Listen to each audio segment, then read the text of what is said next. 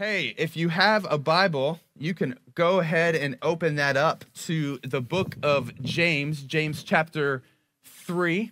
Excited to jump into God's word with all of us this morning. Just want to really remind you real quick too, is that one thing we started last week again for the fall is our Monday Q&As. So every Monday at noon, what we've been doing is going live on our Facebook channels and YouTube channels, and we're answering really any question that you send in to us.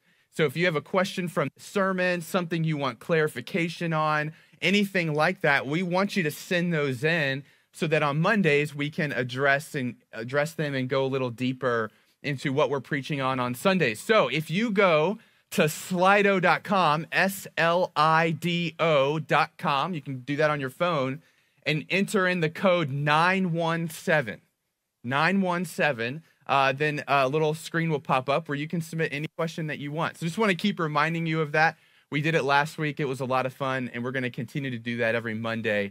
So check us out during your lunch break on Monday if you have one. If not, you can hit the replay and see it afterwards. So as we jump in this morning, raise your hand.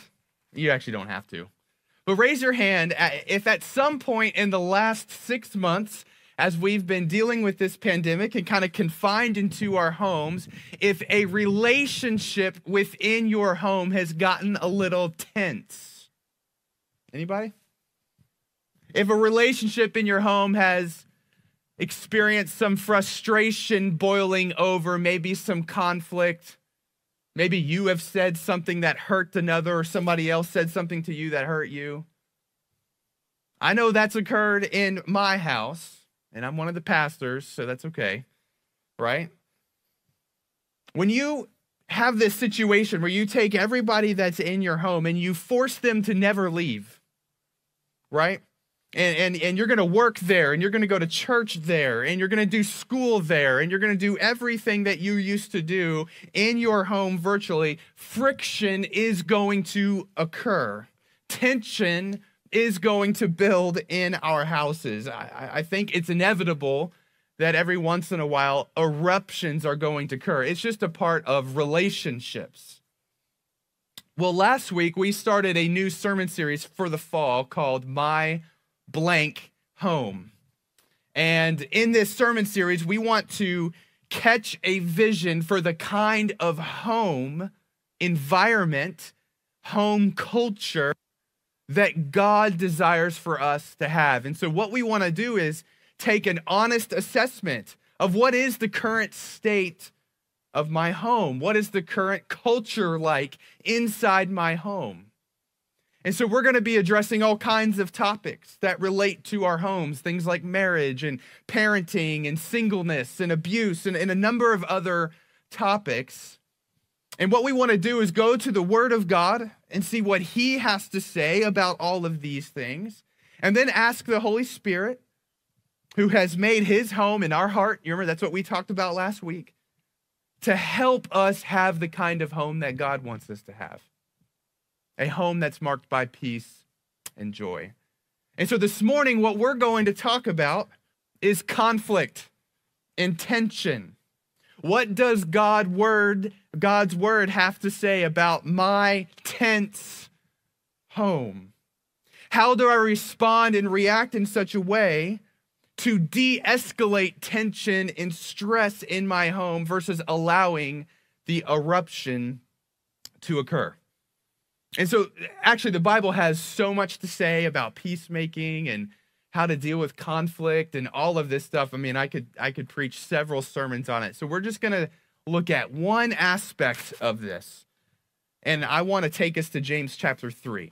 So if you have a Bible, go to James 3. I'm going to start in verse 2. I'm going to read verses 2 to 12. And James is going to say something to us in a typical James fashion that's pretty stark. James likes to be very black and white in the things that he says in the Bible, and you'll notice that this passage is exactly that way. So James chapter 3, verses 2 to 12. God's word says this. It says, "For we all stumble in many ways.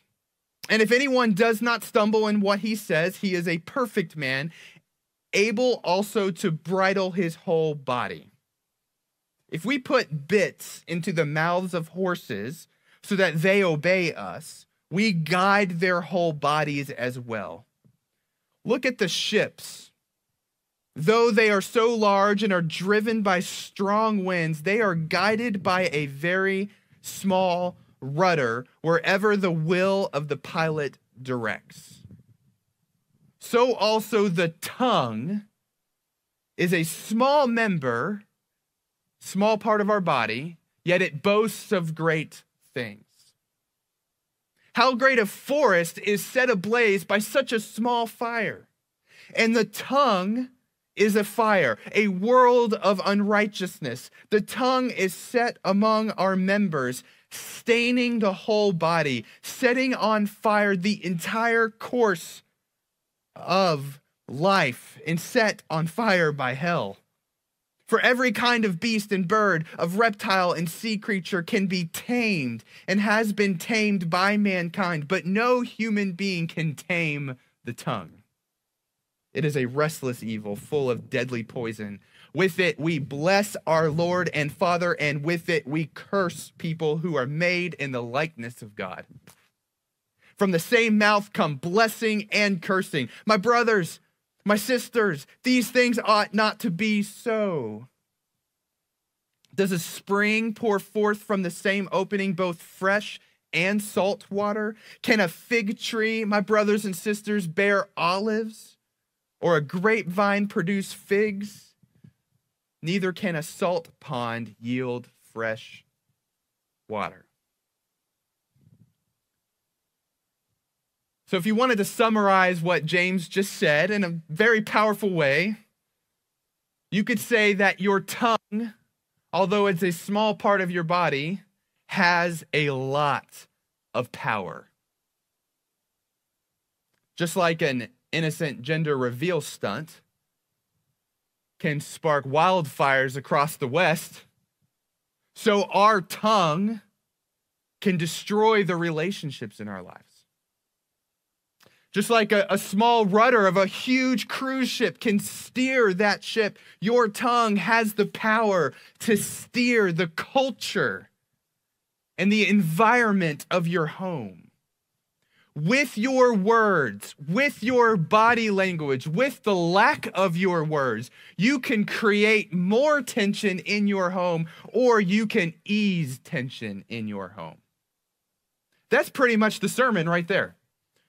Proverbs 15:1 says, "A soft answer turns away wrath, but a harsh word stirs up anger." With your words, with your body language, with your lack of words, you can cause tension or ease tension.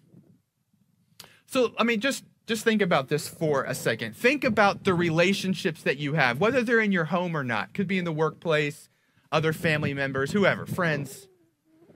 Just think of your relationships like a structure.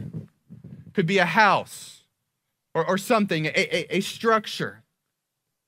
And so if you think of your marriage, think of your marriage as a structure, or the relationship with your kids as a structure, or your roommate, your relationship with them, your parents, whoever it is. And now we're in this global pandemic, and that's hit, and it's causing us to spend a whole lot more time together. Our worlds are colliding more. We're doing school in our homes and working in our homes and going to church in our homes. We never leave our homes. Or it may not be the pandemic. Maybe things are going on in your house. There's financial stress, or you're dealing with sickness, or you have kids that don't listen, or you have parents that are always yelling at you, or maybe your marriage has descended into a place where you're always bickering. It doesn't really matter the exact cause, but the relationship is starting to get tense. There's frustration, there's bitterness, there's cynicism. And so if we think of these relationships as structures, when tension and stress is introduced to the relationship, it starts to become unstable. Maybe the relationship starts to lean a little bit. It feels like a house of cards, that something easily could cause this relationship to crumble. You know, I know there are people here today or watching online, and the relationships they have in their home or in their workplace or in other spheres of their life feel like that. It feels unstable. It feels like it's hanging on by a thread. There's tension and stress there. It wouldn't take much to knock it over. And James is saying that our tongues have the power to either lean on that structure and knock it over, or our tongues have the power to reinforce, to fortify that relationship. So let's say things between you and your roommate have been getting tense lately. You know, you're both stressed because you have to work from home, and you just feel like your roommate has no sense of decency and consideration of the fact that you need peace and quiet in order to work and be on your Zoom calls and do all those things.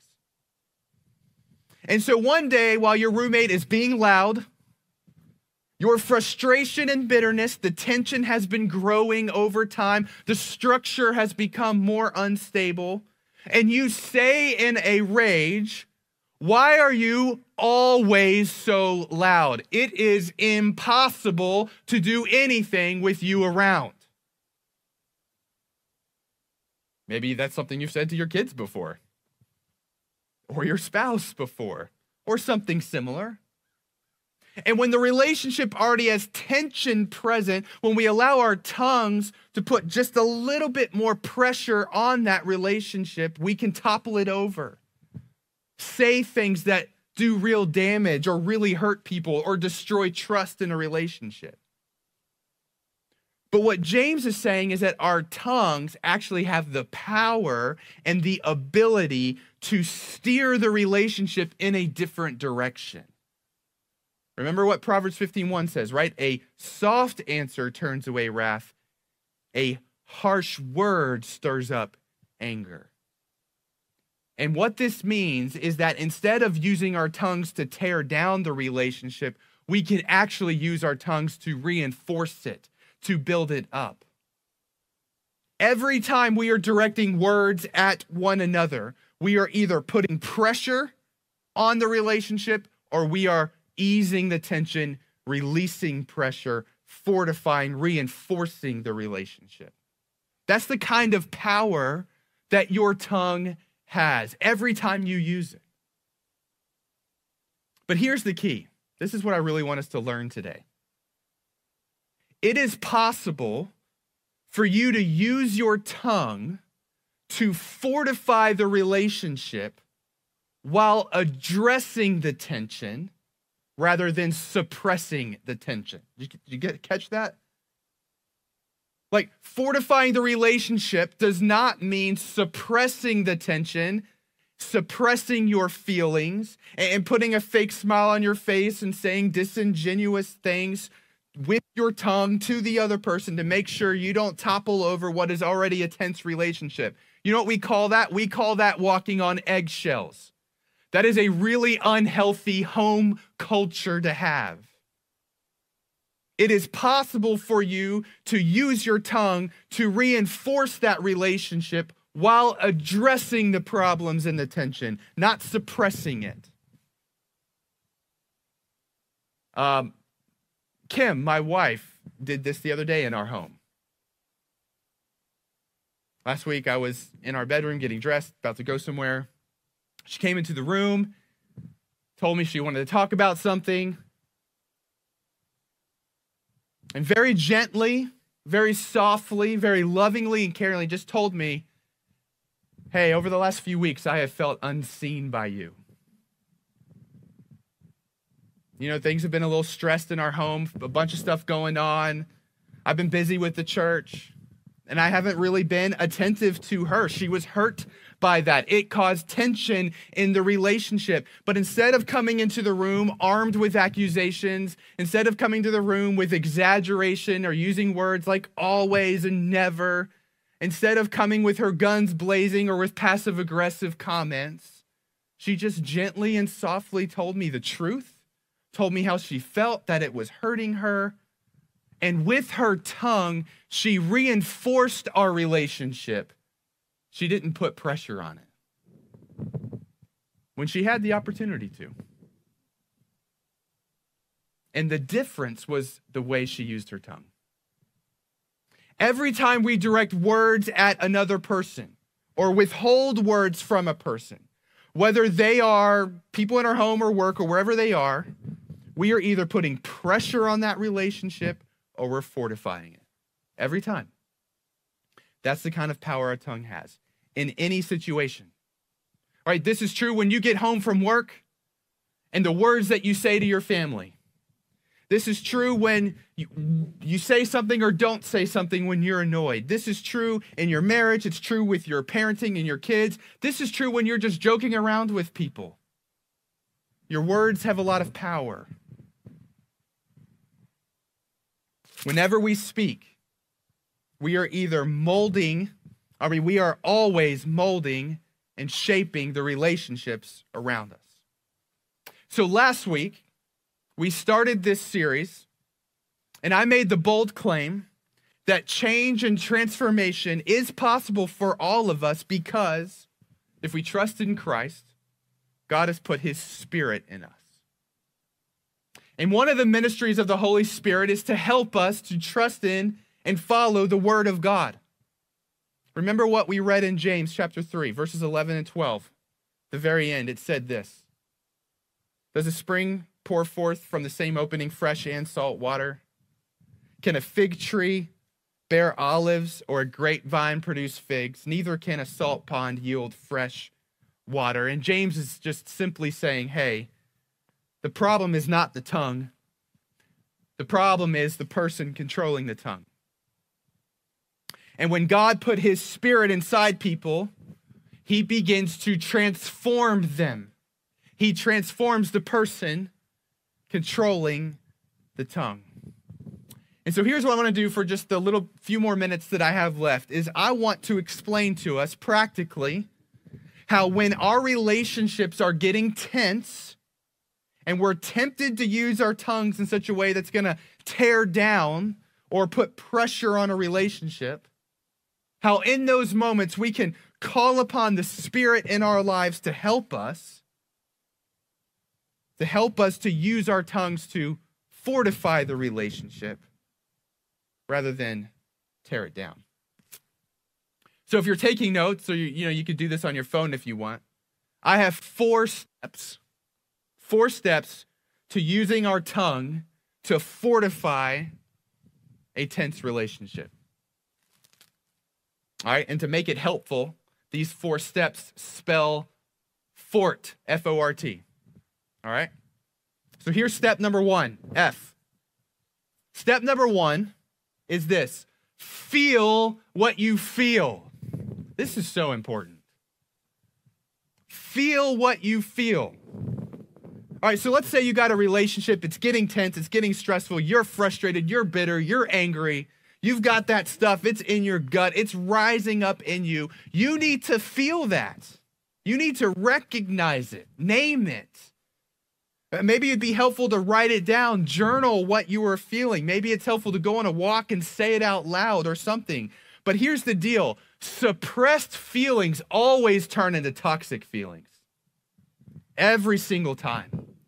If you're feeling angry and bitter or frustrated, you need to view that like a toxin inside your body that you need to get out in a healthy way.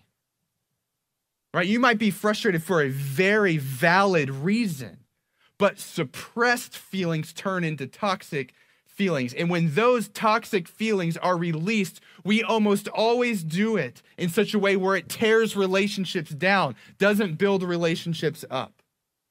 So we need to feel what we are feeling rather than suppress it. And this is really easy for us to do, to think, well, I don't want to rock the boat or I don't want to say anything, all right? And so what we tend to do when we get those feelings is we tend to just try to push them down and say, oh, maybe those will go away. They never go away. It's a toxin in your body and it will come out at some point, always. Feel what you feel. But that leads us to the next step. Step number two is this: offer the raw feelings to God first. Offer the raw feelings to God first. That's O. Right? Here's what I'm not saying. What I'm not saying is you need to go find a chapel and go kneel at a pew and clasp your hands and recite some religious, well-rehearsed prayer to God. That's not what I'm saying. No, God knows your heart. He knows what the raw feelings are. He's not fooled by religious acts. Jesus says, "Come to me, all who are weary and heavy laden, and I will give you rest." Offer the raw feeling to God first. Let God be the landing pad of those unprocessed raw feelings inside of you, right? He is your heavenly Father, and believe me, your relationship with him is secure. He can handle that. So everything you want to say to the other person, everything that you are feeling that might be an overreaction, go to God with them first. Say, "God, here's what I'm feeling. Here's what I would want to say. God, this person's impossible and they never admit they're wrong. God, I think I regret marrying that person." Ever felt that if you're married? God, I just don't think I can do this parenting thing anymore. God, give me a way out." Like, find a place to be alone with God. Say those things out loud to him. Let the raw feelings out first to God. He can handle them. He's not going to be shocked. He's not going to be appalled. He's not going to be like, whoa, hey, that's uncalled for. Go to him first. And now that we've kind of hit that release valve a little bit in a safe place, we can move to step three. This is our recruit the help of the Spirit. We've recognized what's inside of us. We've prayed to God about it. And now we're saying, "Spirit, I need your help." You're admitting that you need help. This is what's inside of me. It's there. And I need help. If we have allowed ourselves to recognize those feelings inside of us, and we've started to say those things out loud to God, we have reached a level of intentionality now in dealing with this, where we are going to be more open to the ministry of the Spirit, who is going to lead us always towards building up relationship and not tearing down. We recruit the help of the Spirit by asking God to help us to respond and react in a way that builds up. When we go to God and say, "Spirit, God, I need your help to respond in a way where I'm not going to do more damage to this relationship." And right now, with the state that I'm in, if I talk, that's what's going to happen. I need help. And if we go through those steps and then specifically ask for help, he's going to help. But we got to put ourselves in a spot to hear that. Maybe that's sitting in silence and just giving the Spirit time to work on our will and our spirit. Maybe that's journaling a little bit. Maybe that means going on a walk. Usually the Spirit is going to begin to move your heart in a direction where you're going to feel some defense. "Oh, I don't want to say that. Oh, I don't want to give them that kind of power. Oh, I don't want to admit that. Oh, I don't want this." But he will begin to blow the winds of our soul in the direction of gentleness and using our tongue to build up. Remember Proverbs 15:1, so important. Memorize that verse, right? A soft word, a soft answer is what the Spirit is always going to lead you towards. He will never lead you toward harshness. If you think you're listening to the Spirit and you think that he's leading you to a harsh word, you've not heard the Spirit. He will always lead you to gentleness. Right? Have you noticed that this process, it's about slowing down so we can follow the leadership of the Spirit in our lives? Slowing down so he can validate what's going on inside of us, allowing ourselves to be human and not just always be on the defensive. And listen, there are going to be times when things occur at a level where your anger and frustration is so high that we're going to need help recruiting the help of the Spirit, right? And this is where we need brothers and sisters in Christ. You may have been hurt or betrayed in a way that has really done a lot of trauma and damage. And so this is where, to recruit the help of the Spirit, we need to go to trusted brothers and sisters in Christ for help. This isn't gossip. It's not to tear the other person down. It's help me deal with this in a godly, loving way, because I'm so angry. I'm so hurt. I'm so messed up here. I don't even know if I can hear what the Spirit is saying to me right now. And we need each other. But once we have recruited the help of the Spirit, he's going to lead us to respond to whatever's going on in that relationship with our tongues in such a way that it's going to build, never tear down. And here's step number 4. This is T, F-O-R-T, here's T. It's actually 2 T's. Tact, T-A-C-T, tact, and tone. Remember what I said was key before. You can address the tension in that relationship without suppressing the tension. But the Spirit is going to help us to do that through helping us have tact and to also use the right tone. So let me give you some definitions of these two words, okay? So tact, I'm stealing this from one of my buddies, pastor in Miami, Moochie Ukegbu. He defines tact this way. He says, tact is the art of making a point without making an enemy. Isn't that so good? Man, our politicians could use some training in that. Goodness. The art of making a point without making an enemy. So godly tact is when we are intentional with our words by working through steps 1 to 3. And we use our words in such a way that builds up versus tears down, right? We use our words in such a way that draws the relationship near, does not push it far away. You are using godly tact if you aren't, you are not using godly tact if you are not addressing the hard things that need to be addressed in your relationship, because a point needs to be made. Right? You are not using godly tact if you address the hard things in a harsh manner, because that's making an enemy. So that's tact. Here's tone. This is my definition of tone. The art of using your body to communicate the motivation behind what you're saying. That's your tone. So when we recruit the help of the Spirit and he begins to lead us in a direction of building up the relationship, and although we need to address the tension in the relationship, our bodies are going to communicate to the other person the motivation behind what we're saying. We do that through how we say things, the inflection of our voice, eye contact, body language, appropriate touch, gentleness, things like that. These things help communicate to the other person that your desire is to build and not tear down.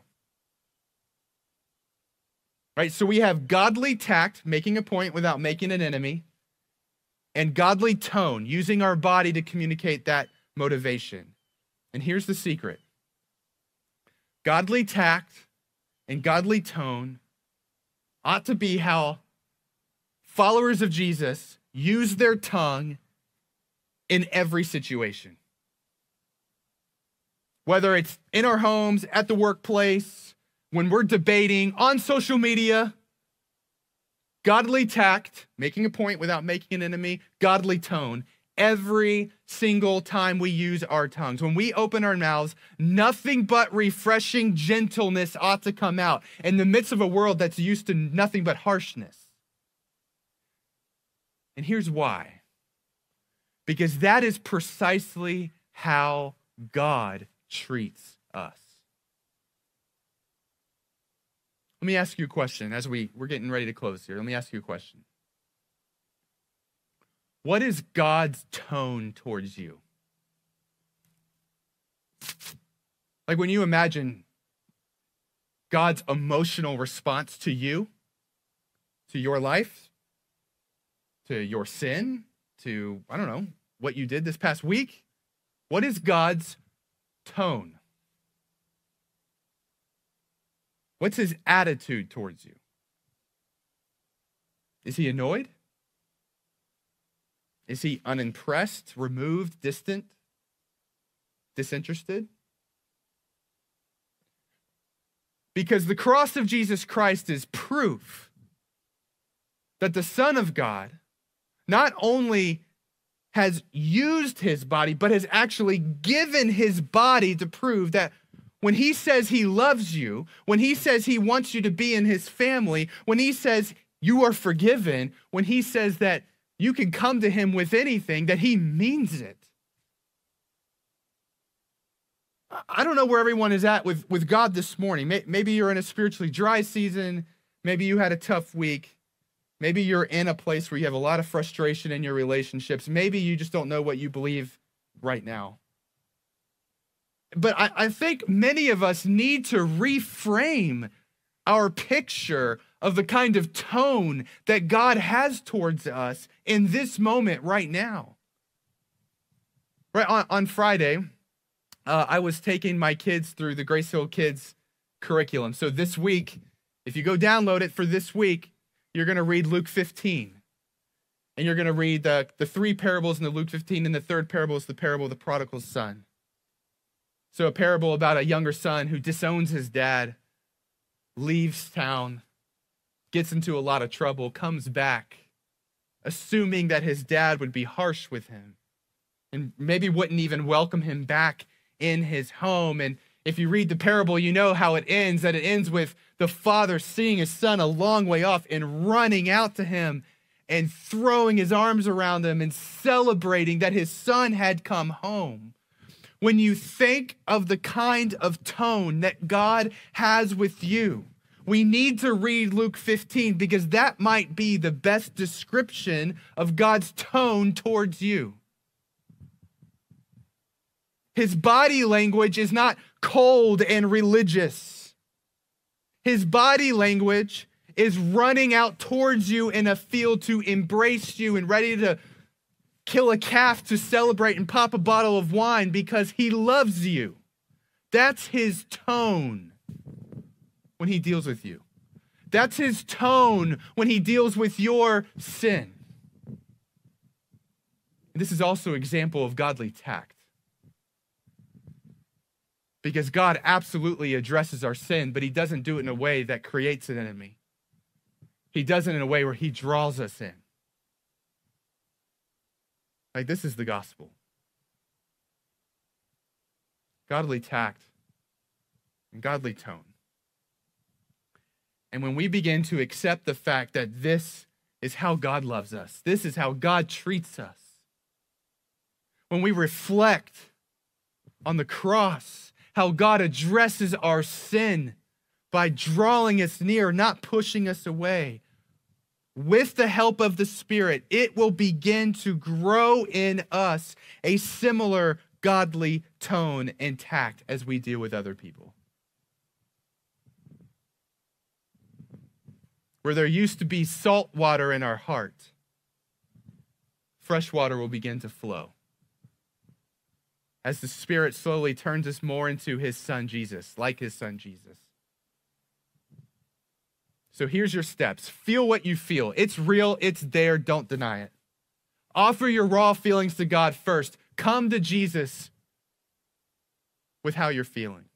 Recruit the help of the Spirit and admit you need help. And then use the same tact and the same tone that God uses with you, demonstrated through the cross of Jesus Christ.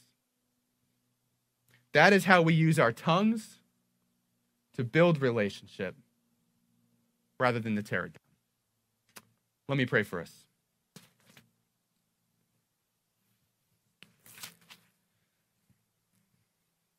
Father, this morning, I know there are lots of people tuning in or here with us at the park that they're in the middle of some tense relationship right now. And it's hard. I know there are people who are probably hurt by others. And so, God, I pray that you would help us to understand that you don't ask us to suppress what we're feeling. No, you want to help us address it in a healthy, godly way. And so, God, I pray that you would help us to be people who use our tongues to build up rather than to tear down. I pray that you would help us to be people, God, who have an accurate picture of your love towards us, the kind of tone and the kind of tact that you use towards us, demonstrated at the cross of Jesus Christ. And God, help us as followers of Jesus to love the people in our homes, to love the people in our workplaces, our neighbors, and everywhere else, Lord, in the same way that you have loved us. But Spirit, we need your help. We are weak. We cannot do this on our own. So we ask for your help. We love you, God, and we thank you so much, and we praise you and glorify your name, that you address our sin, not by pushing us away, but by lavishing your grace upon us and drawing us in. Remind us of that now. Help us to rest in that right now. Pray these things in Jesus' name. Amen.